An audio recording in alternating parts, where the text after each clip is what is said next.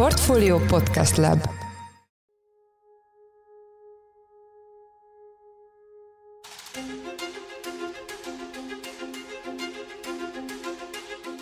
Mindenkit üdvözlünk, ez itt az Alapvetés Extra, a Portfólió mezőgazdasági és élelmiszeripari podcastjének külön kiadása. Én Orosz Márton vagyok. A Portfólió csapat a közelmúltban Magyarország legnagyobb mezőgazdasági gépkiállításán, az Agromos Expon járt, ahol a hazai agrofood szektor néhány kiemelt szereplőjével készítettünk interjút. A mai adásban a helyszínre kitelepült podcast stúdiónkban készített anyagokból válogattunk, megszólal Sándor Fiandrás, a Marton Genetics ügyvezető igazgatója, Szabó István az OTP Agrár ügyvezető igazgatója, Madarász István az Agrárminisztérium osztályvezetője, valamint beszélgetést hallhatnak Renk Zoltánnal, a Hungrana vezérigazgatójával is. Az interjúk a szakkiállítás helyszínén készültek, ezért a felvételek hangminősége eltérhet a megszokottól.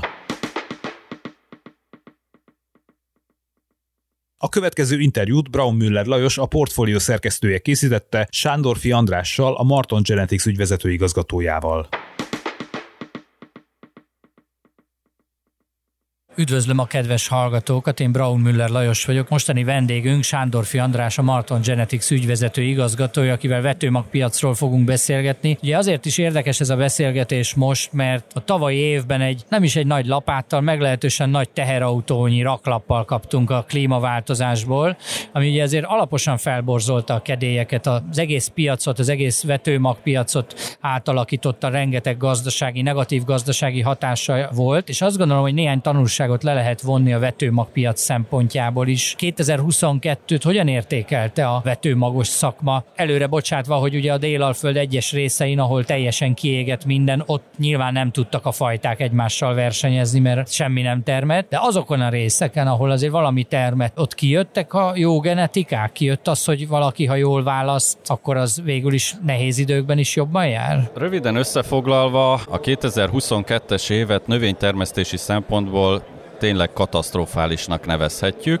Sőt, ahogy szoktam használni ezt a frázist, bármennyire erős is, de muszáj így fogalmaznunk, hogy egy atomkatasztrófával volt egy elő a magyar mezőgazdaság számára. Különösen igaz ez a vetőmag szektorra olyan szempontból is, hiszen a vetőmag az egy nagyon magas értékű, tehát nem összehasonlítható úgymond a köztermesztésbe szereplő termény, élelmiszer, takarmány, ipari alapanyagként később felhasználandó növénykultúrákhoz, vagy termesztési folyamatokhoz. Ez egy nagyon magas szintű genetikai állomány, magas, még magasabb szintű szakmai tudást, gépesítést és hozzáállást, és nem utolsó sorban gyakorlatot, több évre visszamenő gyakorlatot igényel, aki a vető mag előállításban szerepelni kíván. És amikor egy ilyen időszakban, hogy hozzátesszük, hogy nagy tudással, nagy gépintenzitással, nagy agrár input költségekkel nekiáll az ember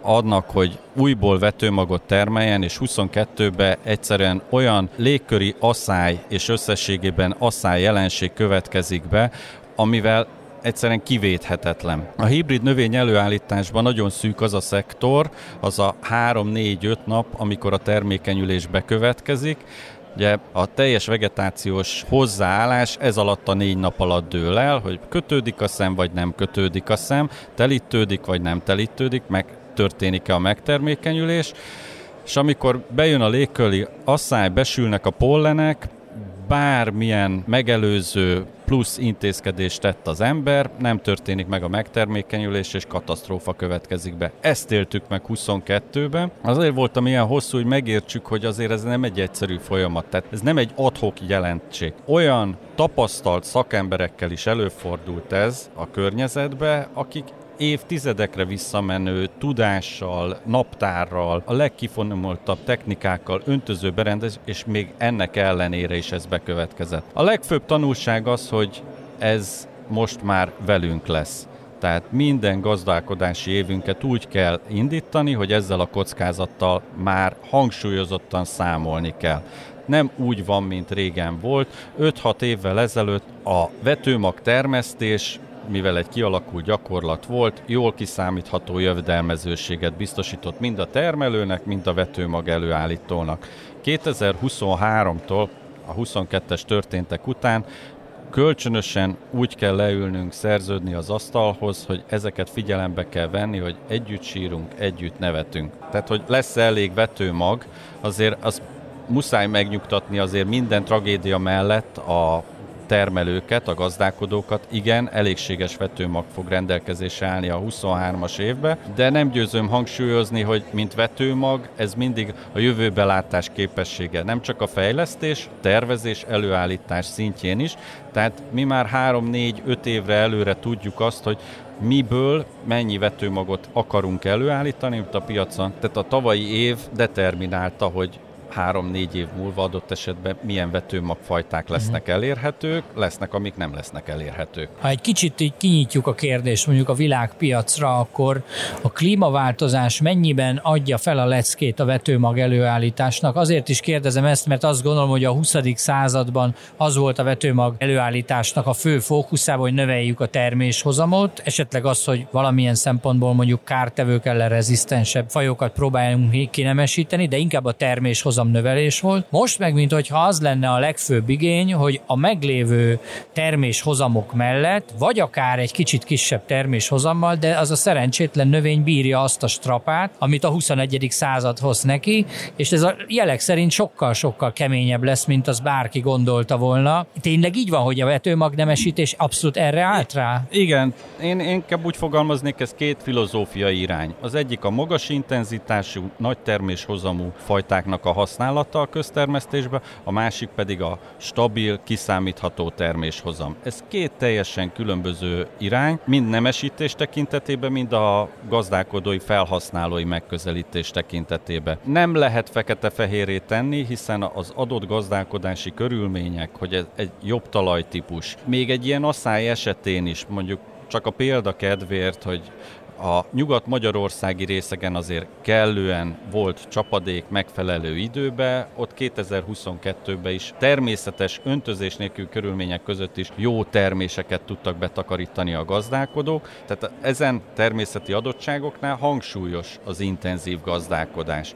Viszont a egyre inkább kitett, ahogy említetted is, a, akár a délalföldi régióba kitettebb részeken, valóban közgazdasági racionalitás azt megszámolni, hogy igen, a földet be kell vetni, ezről egy stabil termést. Nagyon nem szerettem a mezőgazdaságban az extenzív szót, hiszen emberek vagyunk, és mindenképpen egy magas produktumra törekszünk, de egy megfelelő közgazdaságilag alátámasztott gazdasági eredményt elérő fajtának a választása, vagy fajon belül egy olyan hibridnek vagy fajtának a választása, ami ezt a stabil terméshozamot tudja biztosítani. Mondom, ez két külön irány, gazdálkodói szempont mind a kettőt hasznosítani kell. Nem mehetünk el amellett, hogy egyre szűkülnek az erőforrásaink. Egyre kevesebb az a termőtalaj, amit intenzív termesztésbe tudunk vonni, Magyarországon is szűkülnek a területek. Ha csak azt nézem, az elmúlt 15 évben közel 600 ezer hektárral csökkent Magyarország szántó területe, vagy mezőgazdasági területe, ideértve a gyepeket is, pusztán azért, mert ipari területeket, ipari parkokat alakítunk ki, négysávos autópályákat építünk, a városok fejlődnek, a lakosság egyre szebb házakba és nagyobb négyzetméterű alapterületű kertes házakba költözünk, csökken a szántóterület. Tehát muszáj termesztésbe tartani az intenzív fajtákat, ahhoz, hogy kellő mennyiségű élelmet tudjunk biztosítani a 8 milliárd lakosú földnek. Mindemellett igen, a kitettebb részeken a stabil termésre kell számolni, ahhoz, hogy a gazdálkodók ott is megtalálják a számításaikat. Ebben a nemesítési versenyben, világversenyben Magyarország hol helyezkedik el? Mennyire tudja tartani a lépést? Most tényleg kicsit, mintha felgyorsultak volna a folyamatok az elmúlt néhány évben? Abszolút mint minden szektorban egy óriási verseny, egy, egy, egy nagyon nagy versenyfutás az idővel és a technológiákkal, hiszen azok a technikai eszközök, szoftverek, amik 20 évvel ezelőtt elképzelhetetlenek voltak, ma már olyan modelleket, algoritmusokat, olyan számításokat végeznek el az ember, a nemesítő, a technikusok helyett, ami nagyon megkönnyíti a szelekciót, a válogatást. Másik megközelítés, lássuk be, ma már minden fajnak ismerjük a genetikai szerkezetét. Ezt a számítógépekbe betáplálva, és hangsúlyozottan nem a módosításra, de látjuk azt, hogy hol, hogyan fog viselkedni, mert egy számítógép le tudja modellezni, hogy hogy fog majd viselkedni növekedni ez az újonnan nemesített, vagy melyik fajt, fajtán belül mivel kell keresztezni, hogy rezisztensebb, bőtermő, stb. legyen. Ezek a technikai eszközök nagyban meggyorsították a nemesítési tevékenységet is. Magyarországon az eszközök, a szellemi kapacitás maximálisan rendelkezésre áll, tehát hiánytalanul, tehát tényleg a topligába versenyzünk a felszereltség tekintetében. Itt nagy hangsúlyt kell fektetni még a tudásbázisra, sokkal nagyobb hangsúlyt kell fektetni a közeljövőbe a szakember képzésre, elsősorban külföldi tanulmányi szakember képzésre gondolok itt, és ezt hazahozva, ezt a magyar kurázsit, ezt a jófajta megközelítést, hozzáállást beépítve, akkor a vetőmagok is visszakerülnek a topligába. Egy kis jövőképet próbáljunk meg felrajzolni, ennek fényében 2023 hogy fog kinézni a vetőmagos piacon Magyarországon? Bízom benne, hogy minden vetőmag szektorban szereplő kollega nem adja föl a 22 után, hanem tanulságokat levonva hasonló intenzitással áll neki 23-ba is a vetőmag termesztéseit. Most hangsúlyozottan a vetőmag szektorról beszélek, ha megengedett, mert Magyarországon, ahogy említettem, óriási szaktudás halmozódott fel az elmúlt évtizedekbe, és ezt a szaktudást kár lenne veszni hagyni pusztán azért, mert volt egy gazdaságilag, egy környezeti hatás alatt egy gyengébb év, mert Magyarország igenis nem véletlenül ma ugyanaz ötödik, hatodik a világpiacon a vetőmag előállításba, értékesítésbe, de igenis méltó lenne a második, harmadik helyre, és erre megvan a képessége és a tehetsége, de nem szabad föladnunk. Itt nagyon szorosan együtt kell majd működnünk az agrárkormányzattal is, hogy milyen intézkedéseket tudunk közösen úgy kialakítani az Európai Uniós keretek között, hogy Magyarország ezt a második, harmadik helyet elérje, szektortársaimmal együtt pedig nem szabad föladnunk, folytatni kell a munkát, hogy intenzívebben itt a Kárpát-medencébe a legmagasabb hozzáadott értékű mezőgazdasági szántóföldi termékről beszélve, a vetőmagról, ezt állítsuk elő, és ennek a hasznát nemzetgazdaságilag is értelmezni tudjuk. Hát a feladat adott, és azt gondolom, hogy a piaci szereplők is készen állnak arra, hogy ezt megoldják, megugorják ezeket az akadályokat. Nagyon köszönöm Sándorfi Andrásnak, a Marton Genetics ügyvezető igazgatójának ezt a beszélgetést. Köszönöm szépen! A következő interjút Forrás Dávid, a Portfolio Podcast Lab szerkesztője készítette Szabó Istvánnal, az OTP Agrár ügyvezető igazgatójával.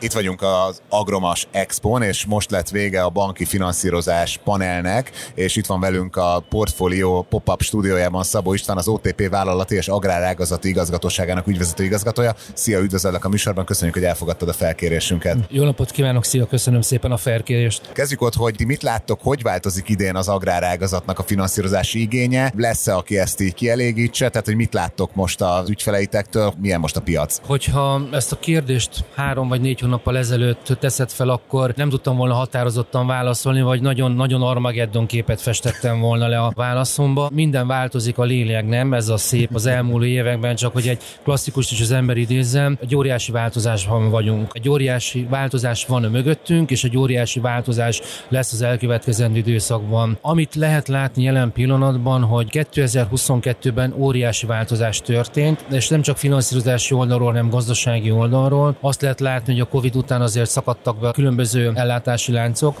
Azt lehet látni, hogy egyik pillanatról a másikra az energiahordozóknak az ára pillanatok alatt kétszeresére, háromszorosára, húszszorosára növekedett. Azt lehet látni, hogy ezekhez a külső körülményekhez lehet valamilyen szinten alkalmazkodni, de mondjuk egy 350-es gázárhoz nem lehet alkalmazkodni, tehát az egy egyértelmű csőd. Azt is lehet látni, hogy a hét szűk esztendő az elkezdődött, hogyha finanszírozói oldalát nézem, van mögöttünk egy kegyelmi időszak, a hét bőesztendő, a növekedési program időszak az lezáródott, ennek ellenére finanszírozni kell. És a finanszírozást illetően azt is lehet látni, és a számok sajnos nem húzódnak, vagy azt is mondani, hogy szerencsére nem hazudnak, hogy a vállalati hitelállománynak a bővülés az elmúlt időszakban az 20% feletti. Decemberi számokat még nem látjuk, de 22 és 24% körüli. Az OTP-ben az agrár állomány azért nagyobb intenzitással növekedett, viszont ez a növekedés ez nem tartható végtelenségig. Azok a külső driverek, amik megjelentek, energiaköltség,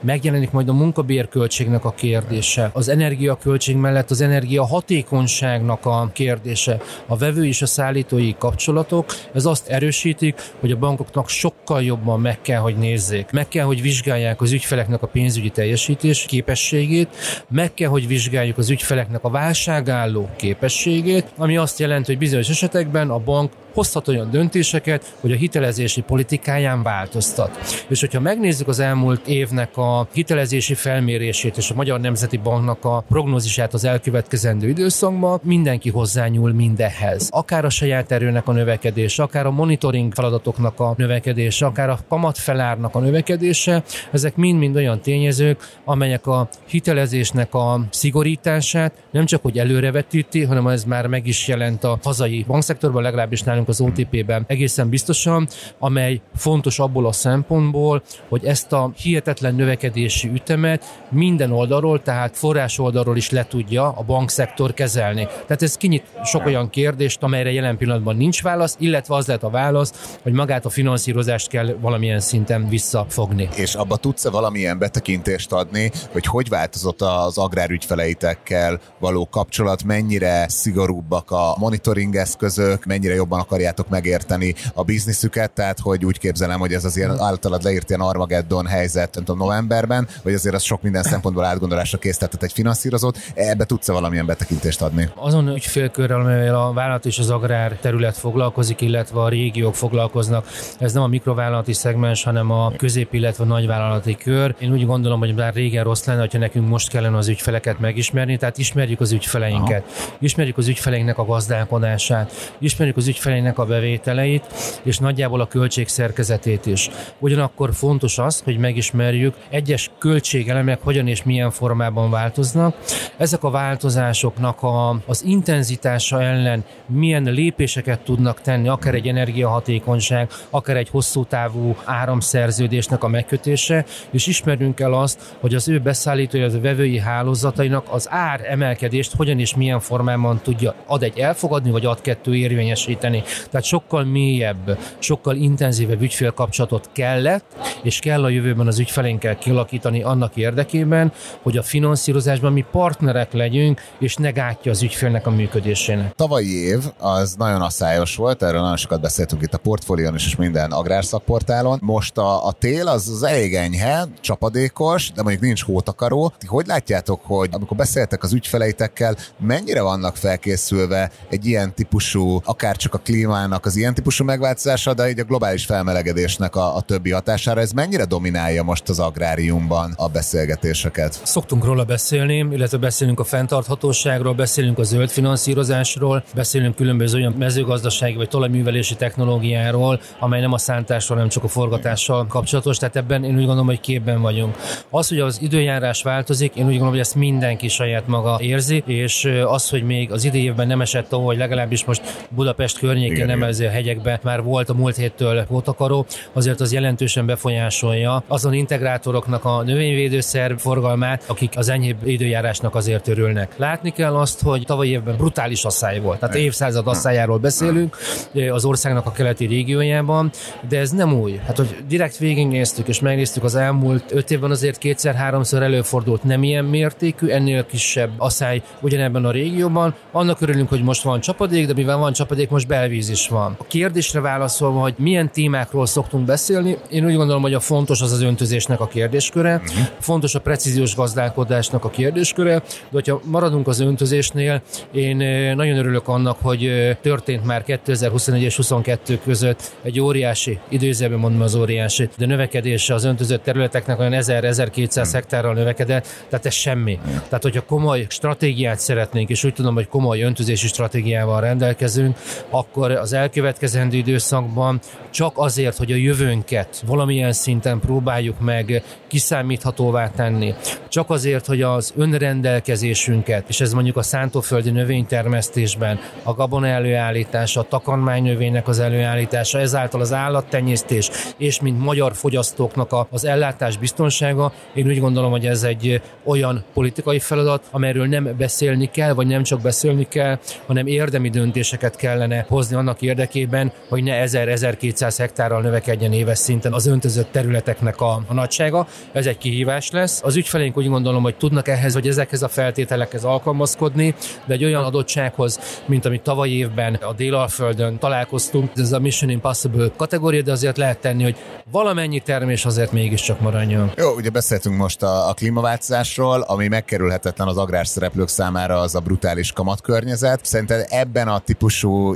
időszakban, illetve hát a tavalyi forint volatilitás is nagyon sok szereplőnek problémákat okozott. Hogy látjátok, mernek-e most beruházni a cégek, vagy ők is beleálltak ebbe a hét szűkesztendő narratívába? Szerintem mindenki, aki a múltból táplálkozik, a jelenben él és a jövőjét is előtérbe helyezi, most megáll és körbenéz, hogy kell nekem a beruházás. Meg kell csak azért valósítanom egy 50%-os pályázati intenzitással megnyert másfél éve elnyert pályázatot, amelyel a költségek elszálltak. Szükségem van arra, hogy inkább a kapacitásomat bővítsem, mint hogy a termelés biztonságát, illetve az energiahatékonyságot próbáljam meg valamilyen szinten elősegíteni. Banki oldalról azt gondolom és úgy látjuk, hogy vannak beruházások, olyan beruházások, amely a cégnek a profiljába esik. Horrorisztikus értékű beruházásoknak a finanszírozásáról döntöttünk az elmúlt három-négy hónapban, úgy, hogy tudjuk, hogy nem forintban fog eladósodni az ügyfél, hanem devizában, hisz van természetes devizafedezettsége. 20%-on eladósodni ilyen brutális kamatok mellett, és befixálva 10 évre, 15 évre öngyilkosság nem szabad. Tehát el kell utasítanunk ezeket a, az ügyleteket, ellenben azért azt lehet látni, hogy ezek a kamatok nem maradnak fenn örökké. Azt is lehet látni, hogy akár, hogyha bubort nézzük, azért volt egy 2%-os csökkenés az elmúlt jó másfél hónapban.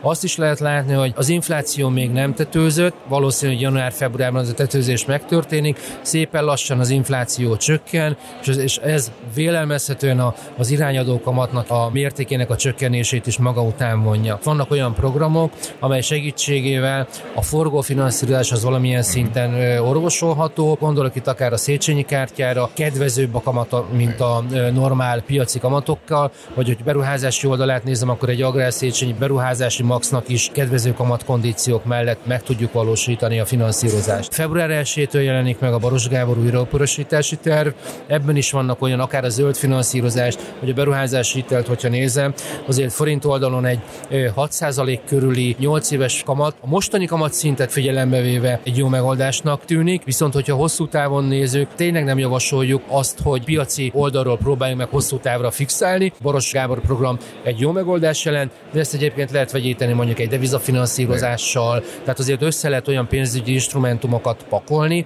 amely segítségével lehet valamilyen szinten a kamatokat úgy arbitrálni, hogy mindenkinek az legyen az érdek, hogy a beruházás az viszonylag egy alacsonyabb, a piacinál alacsonyabb kamatkörnyezetben valósuljon meg. Nagyon szépen köszönjük, hogy betekintést nyújtottál ebbe az egész komplex rendszerbe. Az elmúlt percekben Szabó István, az OTP bank vállalati és agrárágazati igazgatóságának ügyvezető igazgatója volt a vendégünk. Köszönjük szépen, hogy a rendelkezésünkre álltál. Nagyon szépen köszönöm.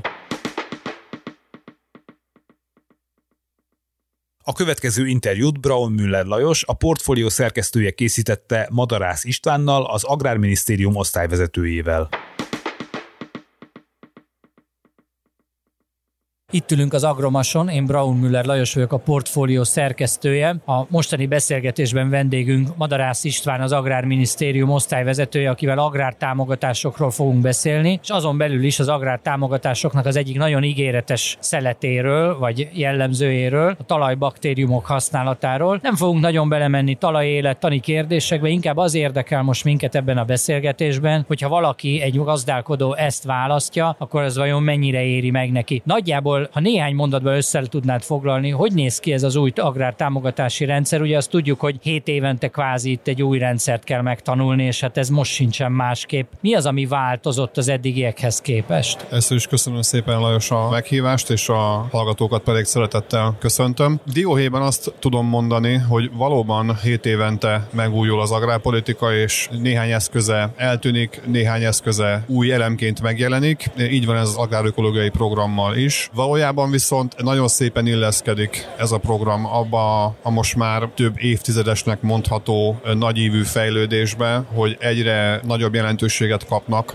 az agrárkörnyezeti tárgyú és ilyen indítatású programok. Az agroökológiai program egy közvetlen támogatási forma, ezt nagyon fontos hangsúlyozni, mert a zöldítés szintén az volt, viszont amit nagyon jól ismer a szakma, agrár környezetgazdálkodási program, vagy AKG röviden, illetve az ökológiai gazdálkodásra való átállást ösztönző támogatás a kettes pillérben, ezek vidékfejlesztési típusú támogatások. Ezt azért fontos ezt a distinkciót megtenni, mert a két pénzügyi alapnak az Európai Uniós pénzügyi szabályozásban nagyon eltérő szabályai vannak, és anélkül, hogy most ebben nagyon belemásznék, azt azért el kell mondani, hogy az AÖP-nek egy nagy előnye az agrár környezeti támogatások között, hogy nem feltétlenül kell hosszú távra, több évre elköteleződni egy-egy gyakorlat mellett, mert ez egy egyéves, évente szabadon választható, ez alatt azt is értjük, hogy évente eldönthetem, hogy részt veszek-e benne, és azt is évente megváltoztathatom, hogy milyen gyakorlatokkal veszek benne részt. Tehát azok a termelők, akik eddig esetleg a több éves elköteleződés miatt nem vágtak bele bizonyos gyakorlatokba az AKG-ban, azok most nagyon hasonló gyakorlatokat egy éves alapon is kipróbálhatnak. Nagyon fontos még azt is elmondani, mert hozzátartozik az AÖP lényegéhez, hogy ez nem egy új pénz az agrárpolitikán belül, nem arról van szó, hogy egy, egy újabb borítékot ragasztott volna hozzá friss forrással az Európai Unió költségvetéséből a jogalkotó a meglévő támogatási struktúrához, hanem ez a Magyarország számára allokált közvetlen támogatási borítéknak egy szelete. Egész pontosan 15%-ot különítettünk el erre a jóváhagyott kap stratégiai tervünkben. A konstrukció lényegéhez még azt kell elmondanom, mert ez megint csak egy fontos különbség az AKG-hoz képest, hogy itt a termelő, ha úgy dönt, hogy bejön a programba, akkor a teljes gazdaságával be kell jönnie. Szemben az AKG-val, ahol tetszőlegesen megválasztható, hogy mekkora résszel veszek részt. Tehát simán elképzelhető AKG egy olyan, hogy 500 hektáros gazdaság, és mindössze 30 hektáron vállal és teljesít valamilyen gyakorlatot, előírást.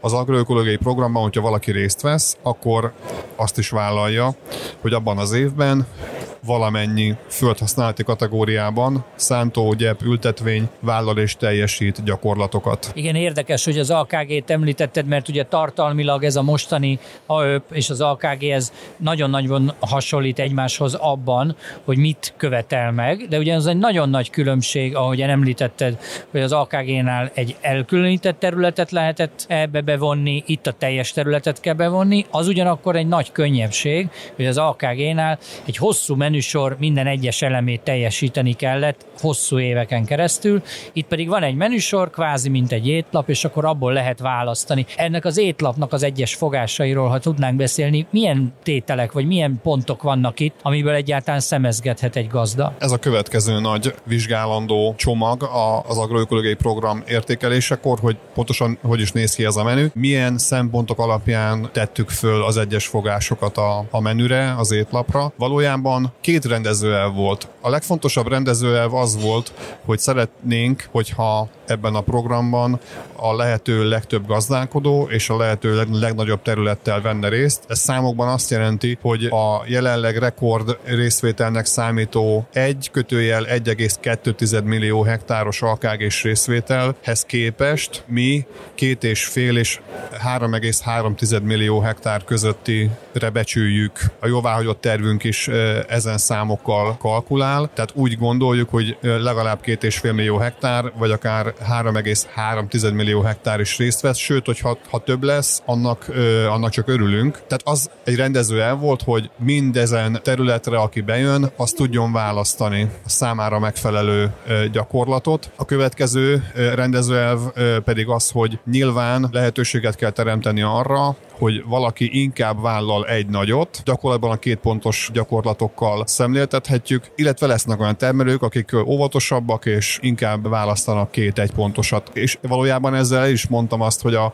a gyakorlatokat azt szerint csoportosítjuk egy és két pontos kategóriába, hogy mekkora erőfeszítést igényelnek, illetve mekkora az a tudományos és szakmai konszenzuson alapuló agrárökológiai előny, amit elvárhatunk egy gyakorlattól. Ezt tükrözi valójában az, hogy egy, egy gyakorlatot egy vagy két pont pontosnak minősít az agrárökológiai program. Az alapfeltétel az az, hogy minden földhasználati kategóriában legalább két pont értékű gyakorlatot teljesíteni kell, és akkor viszont, ha ez megtörténik, akkor a teljes üzem minden egyes hektárja után mi kifizetünk a kalkulációk alapján, tehát a tervezett egységösszegednek a támogatásnak 80 euró per hektár körül alakul, de nem mehet 60 euró alá, és nem is mehet 100 euró fölé. Ugye itt a, ez a felülről zárt boríték elve alapján működik, ami azt jelenti, hogy a tényleges támogatási összeg, amit kifizetünk egy-egy évben, az egy hányadosként áll elő, ahol a számláló az a rendelkezésre álló forrás, amit említettem, ez a közvetlen támogatások 15%-a, a nevező pedig azon hektárok száma, amelyek részt vesznek a programban, és a különböző ellenőrzések után támogathatónak minősülnek. Tudnál mondani néhány példát ezekre az egy pontos és két pontos gyakorlatokra? Ugye azért is kérdezem ezt, mert hogy világosra tegyük a hallgatóknak, hogyan említetted, itt egy menüsor van, egy pontos és két pontos gyakorlatok, és kettő pontot kell teljesíteni, ahhoz, hogy ezt az összeget megkapja a gazdálkodó, és a két pont felett már nem kell további gyakorlatokat teljesíteni. Természetesen lehet, vannak olyan beszállítók, akiknek a vevőik megkövetelhetnek egyéb feltételeket, de az agrár támogatási rendszer két pontot kér. Néhány példát csak egy pontos, két pontos gyakorlatokról, hogy nagyjából miről van szó. Mind a két dimenzió lényeges, amit mondasz. Egy mondatot talán még arról, hogy a különböző gyakorlatok és a különböző vállalások egymásra halmozása nem jelent elmozdulást, nem jelent magasabb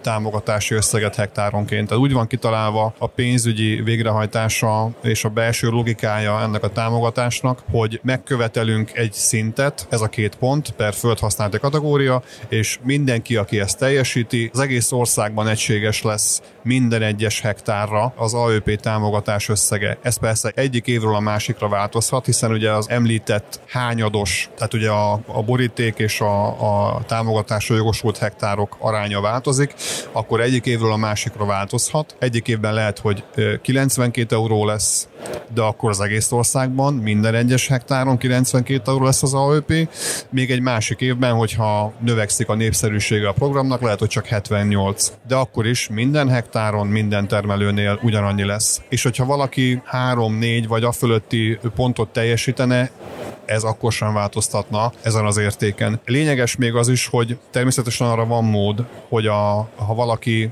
úgy érzi magát biztonságban, hogy három vagy négy pontot bevállal. Annyit céloz meg. Annyit céloz meg, igen, de végül, végül abból csak kettő marad állva, az nagyon rendben van. Tehát, hogy ennyi rugalmasságot mindenképpen kell tanúsítanunk a, a, gazdálkodók felé, hogy biztonsági tartalékként lehessen egy vagy két vállalást tenni. De, de a négy pontnál többet viszont azért nem tartunk szerencsésnek, vagy nem tartanánk szerencsésnek, mert akkor egy kicsit súlytalanná, komolytalanná válna, hogy akkor pontosan mit, mire is vállalkozom. Tehát ezt igenis, amit én vállalok, azt kell, hogy teljesítsem ezzel a rugalmassággal, amit mondtam, hogy négy pontig elmehetünk a, a vállalásokban. De a, amit mi néz nézni fogunk a kifizetéseknél, pontosabban a kincstár, amit vizsgálni fog, hogy a két pont teljesül-e földhasználati kategóriánként. És akkor, ha már kérted, hogy egy pár példát mondjunk, ami talán jól érzékelteti a különbséget az egy és a két pontos vállalások között. Szerintem egy nagyon népszerű és tipikus egypontos gyakorlat az a terménydiversifikáció, amit még a zöldítésben kötelező elemként ismertünk, ismerhettünk meg. Ezen egy kicsit fokoztunk az Európai Bizottsággal folytatott egyeztetések során, és logikájában, mechanizmusában ugyanaz a termin diversifikáció, most már ugye nem kötelező, hanem önkéntes választható gyakorlata az AÖP-ben, annyi, hogy több méretkategóriát állapítottunk meg, több sávot, mert ugye a zöldítésben valójában csak három sáv volt, ugye most már hat sáv van a termin diversifikációban, tehát ez az egyik változás, a másik pedig az, hogy egyel emeltük a tétet a sávokban, tehát mondjuk egy, egy 30 hektáros szántóval rendelkező gazdaságban, akkor nem három, hanem, hanem négy növény termesztése az, de azt gondolom, hogy főleg a nagyobb vállalkozásoknál, ahol százas vagy ezres nagyságrendben állnak rendelkezésre szántott területek, ott nem volna szabad, hogy komoly kihívást jelentsen, vagy megugorhatatlan akadály legyen az, hogy 5 vagy 6 növényt termesztenek tárgyévben párhuzamosan. De azt is be kell látni, hogy azért ez önmagában az egyébként is most már kellően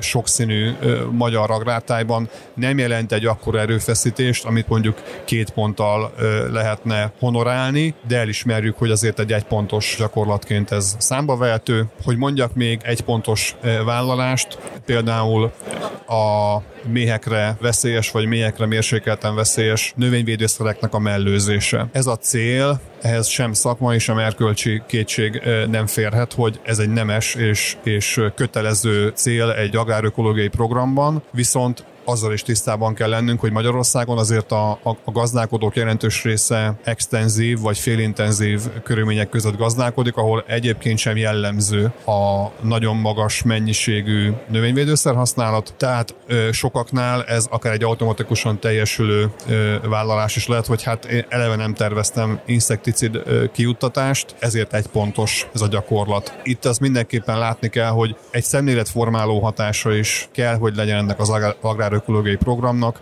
és hogyha ha csak néhány százalékkal, de már tudjuk csökkenteni a mélyekre veszélyes növényvédőszerek felhasználását ezzel az ösztönzővel, akkor már megérte. És akkor mondjak példát két pontos gyakorlatokra is. Itt már olyan elemek vannak, amikről mindannyian, tehát a szakma, a tudomány és a közvélemény is kérdések nélkül azt gondolom, hogy elismeri, hogy jelentős hozzáadott értéket képviselnek az előttünk álló klíma és biodiverzitás kihívásokkal szemben. Az egyik ilyen tipikus kétpontos gyakorlat az az, hogy a kötelezőnél magasabb arányban különítek el a gazdaságomon belül a biodiverzitás szempontjából hasznos élőhelyeket, nem termelő objektumokat, tájképi elemeket. Ökológiai fókusz területre hajaz, ugye, amit ugye a korábbi támogatási rendszerben megszoktunk, és ugye Így ott van. is volt egy ilyen hosszú lista, hogy mi az, amit beleszámolt Magyarország, sőt, tehát ugye Magyarország azt hiszem, hogy egy kivételével a, ez a kőfal, ami ugye az angol száz országokban akkor még uniós tag Nagy-Britanniában volt, ugye ez az egy, amit Magyarországon tulajdonképpen nincsen, és minden mást elfogadott Így van. akkor is, és ez tulajdonképpen annak megfeleltethető az egykori ökológiai fókuszterületnek. Így van, tökéletes a, a párhuzam, olyannyira, hogy valójában nem csak a, az agrárökológiai programban, hanem az úgynevezett feltételességben is ez az ökológiai fókuszterület örökség tetten érhető, hiszen az új számozás szerint a 8-as számú HMK előírás gyakorlatilag az jelenti a minimum követelményt, a kötelezőt, tehát minden termelő aki igénybe vesz közvetlen támogatásokat az üzemének, attól függően, hogy milyen konstrukcióban teljesíti, de 3 és 7 százalék közötti mértékben, a szántóhoz képest 3 kötőjel 7 százalék mértékben kell kijelölnie nem termelő tájképi elemeket, és ugye ez részben teljesíthető másodvetéssel vagy nitrogén megkötő növényel. Na, ehhez a kötelező szinthez képest azt mondjuk, hogy ha,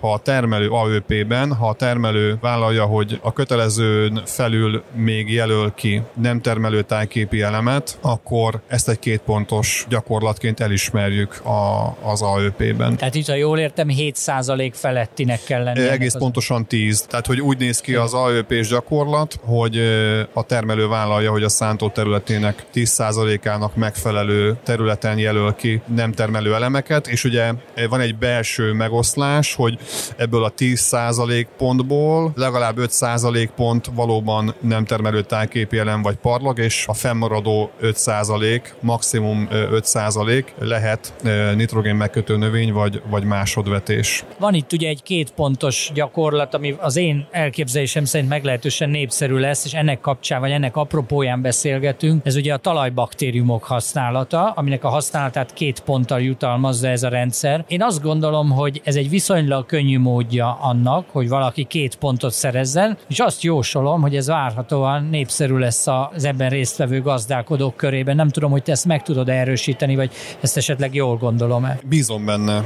Annyi pontosítást tegyünk, nem kizárólag a baktérium készítményekről van szó, hanem minden olyan készítményről, ami Magyarországon a nébik engedélyezés alapján mikrobiológiai készítménynek tekinthető, és, és akként kerül forgalomba. Egyébként pont ma délelőtt volt itt a, az Agromas keretében a Talajbaktérium Gyártó Szövetségének egy kerekasztal beszélgetés, ami én is részt vettem, és körbejártuk a kérdést. Én azt gondolom, hogy teljesen jogos az a várakozásod, hogy, hogy ez népszerű lesz, mint választható gyakorlat, annál is inkább, mert van néhány olyan gyakorlat, ahol megítélésem szerint teljesen nyilvánvaló a mindenki számára nyertes helyzet. Ugye az angol irodalomban ezt a win-win szituációként apostrofálják. Én azt gondolom, hogy egy kifejezetten jó csillagzat együttállás az, amikor a közvetlen termelői gazdasági érdek, a hosszú távú termőképesség megőrzése, a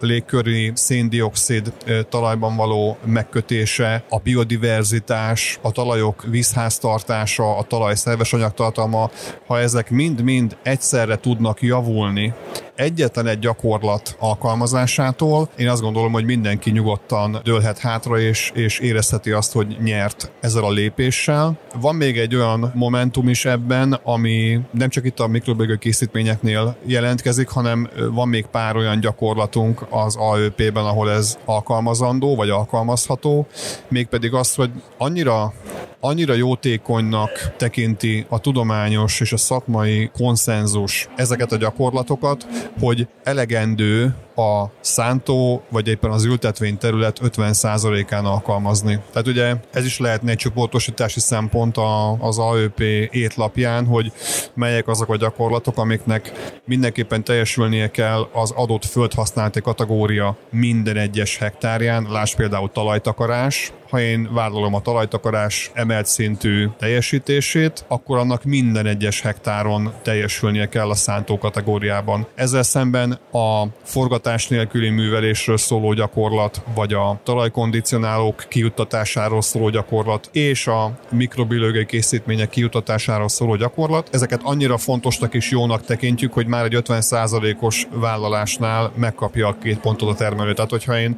150 hektár szántón gazdák gazdálkodom, de én vállalom 75 hektáron, hogy tárgyévben kiuttatok, akár talajoltásként, akár szárbontási céllal mikrobiológiai készítményt, és ezt természetesen a megfelelő mennyiségben, a megfelelő technológiával és megfelelően dokumentált módon megteszem, akkor nem csak a 75 hektárom lesz rendben AÖP szempontjából, hanem mind a 150. Egy picit beszéljünk arról, hogy ezeknek a mikrobiológiai készítményeknek ennek mi a haszna. Tudjuk, hogy ugye ez egy nagyon komoly szakmai kérdés, és most ebben ilyen mélységig nem szeretnénk belemenni, de azért a hallgatók kedvéért tegyük világossá, hogy tulajdonképpen mit nyer ezzel a gazda, és mit nyer ezzel a környezet. Az elmúlt éveknek a, az időjárási ö, szélsőségei rámutattak számos ö, jelenségre, ami valószínű már évek, évtizedek óta kísér minket, de nem voltak ennyire láthatóak.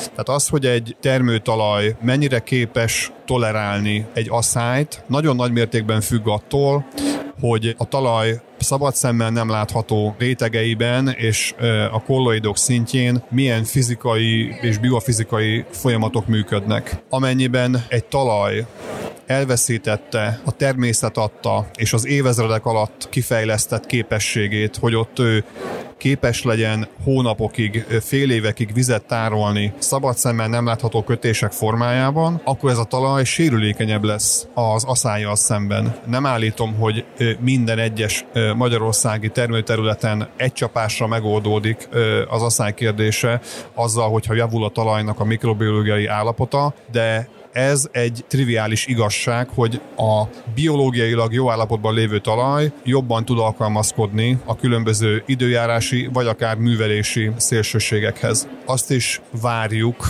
ezektől a készítményektől, és attól a gyakorlattól, ami ezen készítmények kiutatásával kezdődik, hogy azok a tápanyag készletek, amelyek a talajban egyébként jelen vannak, de olyan fizikai és, és kémiai kötésekben, ami a növény számára nem hozzáférhető, mobilizálni lesznek képesek ezeket a tápanyag készleteket, és ezáltal a tápanyag gazdálkodási mutatók is javulni fognak. Tulajdonképpen a sztori végeredménye akkor az az, hogy javul a talajélettan, hosszabb távon képes gazdálkodni eredményesen a gazdálkodó, örülnek a zöldek, és a végén még támogatásba is egy pluszot jelent a termelőnek. Én nagyon köszönöm a mai beszélgetést Madarász Istvánnak, az Agrárminisztérium osztályvezetőjének, és a hallgatóknak a figyelmet. Köszönöm a meghívást, és sikeres gazdálkodási évet kívánok mindenkinek. következő interjút Nagy Bálint a pénzcentrum lapigazgatója készítette Renk Zoltánnal, a Hungrana vezérigazgatójával.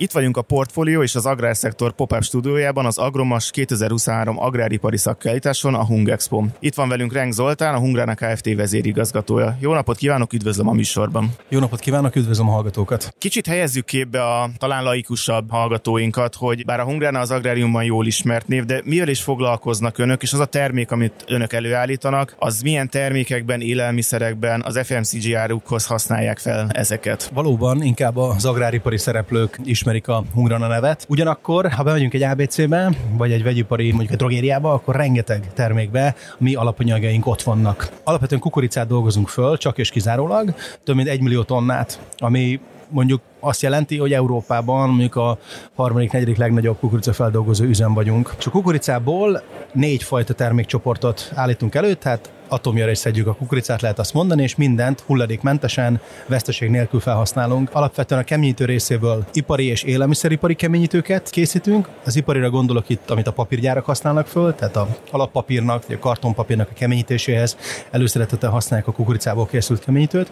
Élelmiszeriparit azt nem kell mondani, pudingokra kell gondolni, meg egyéb adalékanyagként ugye más élelmiszerekhez is felhasználják. De vannak izocukrok, ezek a folyékony cukrok, ezek a fő termékeink, tehát ez, ebből van a legtöbb. Ezt úgy kell elképzelni, hogy ugyanolyan összetétől, mint a kristálycukor, csak a kukoricából készül, és egy ilyen viszkózus anyag, nem annyira sűrű, mint a méz, de, de hasonló, és egy átlátszó. Ezt pedig előszeretettel használják a üdítőgyártók, szörbgyártók, jam, lekvárok, édességek és egyéb, egyéb más, tehát édesipari szereplők. Aztán vannak az alkoholok, ezt is még a keményítő részből állítjuk elő, ugye, mint szénhidrátból gyakorlatilag ugye tudunk alkoholt készíteni. A teljes portfólióját az alkoholpiacnak lefedjük, tehát bioüzemanyagtól az finom szeszenát, az orvosi minőségű alkoholokon, vagy éppen a vegyipari alkoholokon, ablakmosó folyadék, körömlaklemosó, higítószerek, orvosi alkoholhoz, ugye azt nem kell mondanom, hogy mi, és a bioüzemanyag is gyakorlatilag most mondja 10% az üzemanyagnak itt Magyarországon is mi vagyunk.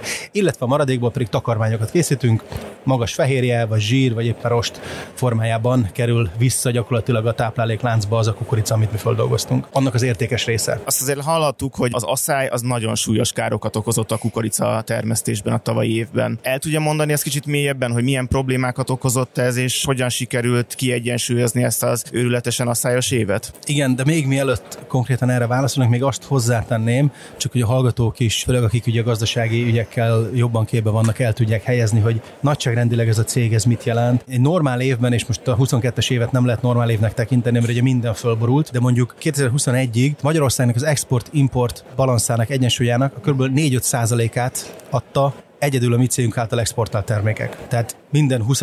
forint, amit exportáltunk, az, az a mi cégünk termékeiből, ami exportra ment, és a maradék kb. 40 az pedig Magyarországon van. Tehát óriási jelentősége, és ezért is nem volt mindegy, hogy milyen alapanyaggal tudunk dolgozni. És akkor itt jön a válasz a kérdésére, hogy óriási asszály volt, tényleg soha nem látott asszály volt Magyarországon, és ez azt jelentette, hogy nem termett annyi kukorica, amennyi a magyar teljes felhasználásra szükséges. Ugye kezdve a takarmányiparral, utána pedig az ipari felhasználással, például ugye velünk. A magyar igény az körülbelül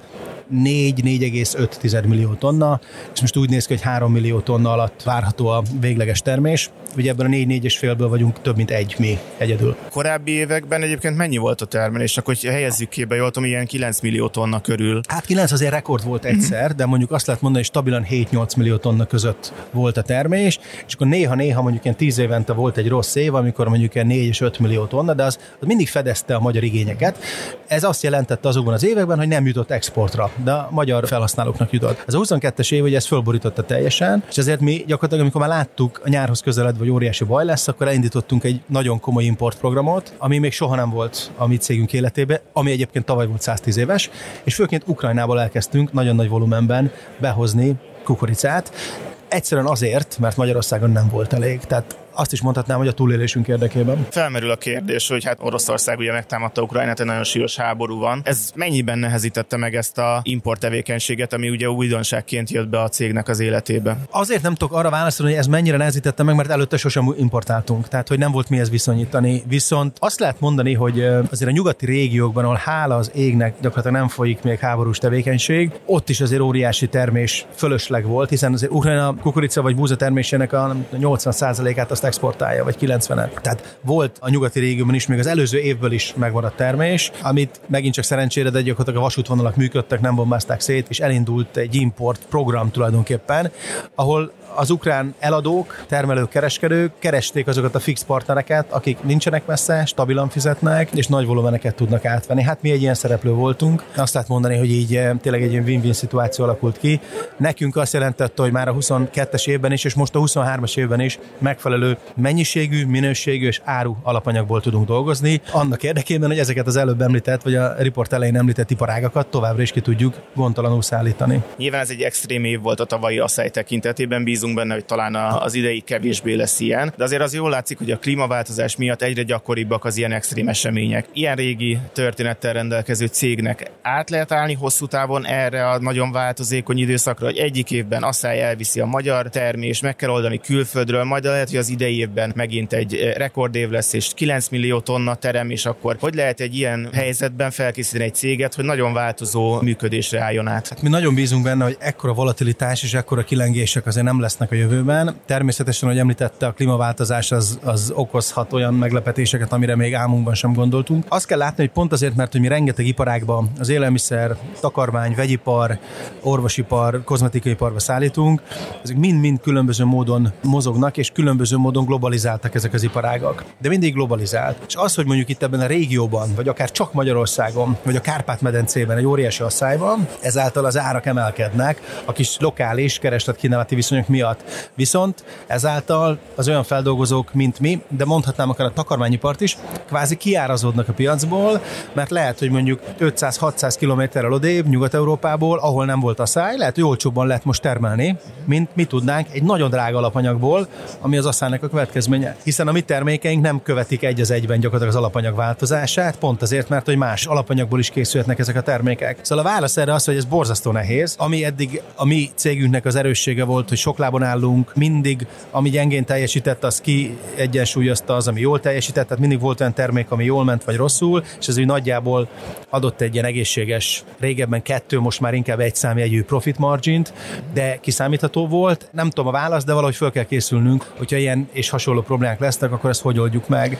Alapanyag nélkül nem tudunk dolgozni, ez biztos, tehát vagy bezárjuk a gyárat, vagy valahonnan importálunk. A partnereik között milyen feszültséget okoz az, hogy melyik termékből tudják kiszolgálni őket? Az importált termékből, vagy a Magyarországon megtermett kukoricából. Nyilván itt az árazás is nagyon fontos. Kit szolgálnak ki először, ez hogyan működik? Alapvetően egy nagyon stabil meglévő ügyfélkörrel rendelkezünk. A legnagyobb világmárkákat is tudhatjuk a vevőink között. Ezek a fő vevőink, azt is mondhatnám, bármelyik iparágban. Az nem okoz problémát, hogy mondjuk ukrán kukoricából dolgozunk föl, vagy állítunk elő valamit, vagy magyarból. A lényeg az, hogy kiszolgáljuk. Tehát a 22-es év arra is rávilágított, hogy ez a borzasztóan széttöredezett, teljesen globalizált ellátási láncok, ezek óriási veszélyeket rejtenek magukba. Tehát a vevőinknek az ellátás biztonság az a tavaly évben is talán még fontosabb is volt, mint az ár.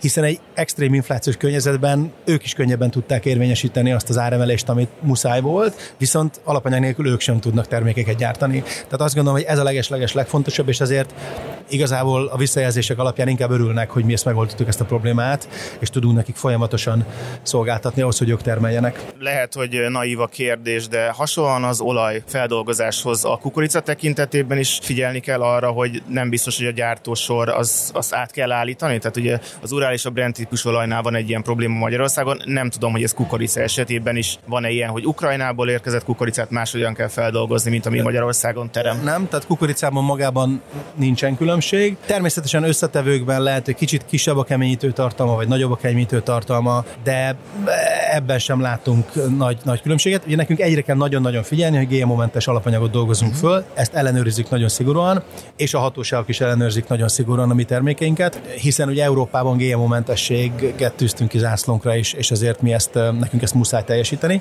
Abban lehet esetleg különbség, hogy a nagyobb szállítási távolság és a sok átrakás miatt mondjuk a törtszem aránya nagyobb, mint mondjuk egy magyar kukorica, amit egyszer-kétszer mozgatunk, az ukránt lehet, hogy négyszer-ötször is mozgatjuk, de más minőségi eltérés nincsen. Ha lett volna, akkor már rég jelezték volna a vevőink, és már rég reklamáltak volna, és minket más megoldás felé kényszerítenének, de nincs ilyen probléma. Záró kérdésként szintén nézzük egy kicsit a lakosságnak az oldalát. Mire számíthatnak? Nyilván itt nagyon sok tényező játszik közre a végfelhasználói árakban. Számíthatnak arra, hogy azok a termékek, amiben például az izocukrot felhasználásra kerülnek, azok drágulni fognak, vagy az infláció elsimul az idei évben? Én azt gondolom, hogy a 23-as évben tetőzik. Két nagy összetevője van az alapanyag és az energia. Az energiapiacon mi van, azt én most arra nem mernék vállalkozni, mert gyakorlatilag teljesen értetetlenül mozognak most már a tőzsdék. Tényleg van egy pici jó hír, és, és bezuhan a tőzs, de egy pici rossz hír, és fölugrik. Tehát teljesen értelmezhetetlen módon. De azt gondolom, hogy azokat az extrém helyzeteket nem fognak már visszajönni, mert az Unió megtette azokat a lépéseket, amiket meg kellett tenni, hogy ez ne jöjjön vissza. Alapanyag tekintetében megint csak azt tudom mondani, hogy globálisan nézzük az alapanyag kínálat keresletet, egyensúly van. Tehát mind kukoricából, mind búzából. Tehát nincs a világban hiány. Az, hogy lokálisan, regionálisan vannak, az egy dolog. Tehát ergo oda akarok kiukadni, hogy a nagy a globális árak szerintem már nem fognak nagyon emelkedni, ergo a termékek és az élelmiszerek sem fognak már emelkedni. Szerintem tetőzik. A nagy kérdés az, hogy tudnak-e csökkenni, és ha igen, akkor ez már ebben az évben elkezdődik, vagy majd inkább jövőre. Tehát igazából szerintem ez a kérdés. És milyen évre számít a Hungrana Kft. tekintetében? Eddig is nagyon kockázatkerülők voltunk, de most még inkább. Tehát szépen nyugodtan, inkább kisebb tempóval, kisebb kidarálással, kockázatokat teljesen elkerülve működjünk. Ennek megfelelően egyébként egy pozitív évre számítunk. Talán még pozitív meglepetéseket is tartogat az év, ezt meglátjuk. Mi minden esetre úgy készültünk föl, hogy, hogy bebiztosítottuk munkat, hogy, hogy mindenre föl vagyunk készülve, mind termékportfólióban, mind finanszírozásban, mindenhogyan. Remélem, hogy az év másik felére azért megnyugszanak majd a kedélyek a világpiacokon. Köszönöm a beszélgetést. Az elmúlt percekben Renk Zoltán, a Hungrana Kft. vezérigazgatója volt nekünk. Köszönjük, hogy elfogadta a felkérésünket. Köszönöm szépen én is. Ez volt már az Alapvetés Extra, a Portfólió mezőgazdasági és élelmiszeripari podcastjének külön kiadása, amelyet a közelmúltban lezajlott Agromas Expo mezőgazdasági gépkiállításon rögzítettünk. A mai műsor elkészítésében közreműködött Gombkötő Emma és Forrás Dávid, a Portfólió Podcast Lab szerkesztői, az interjúkat Nagy Bálint, Forrás Dávid és Braun Müller Lajos készítették. Ha tetszett az adás, iratkozz fel a Portfólió Podcast adásaira azon a platformon, ahol ilyen adásokat hallgatsz, és sokat segít nekünk az is, ha értékeled vagy megosztod a műsorainkat. Hamarosan újabb adással jelentkezünk, köszönjük a figyelmet!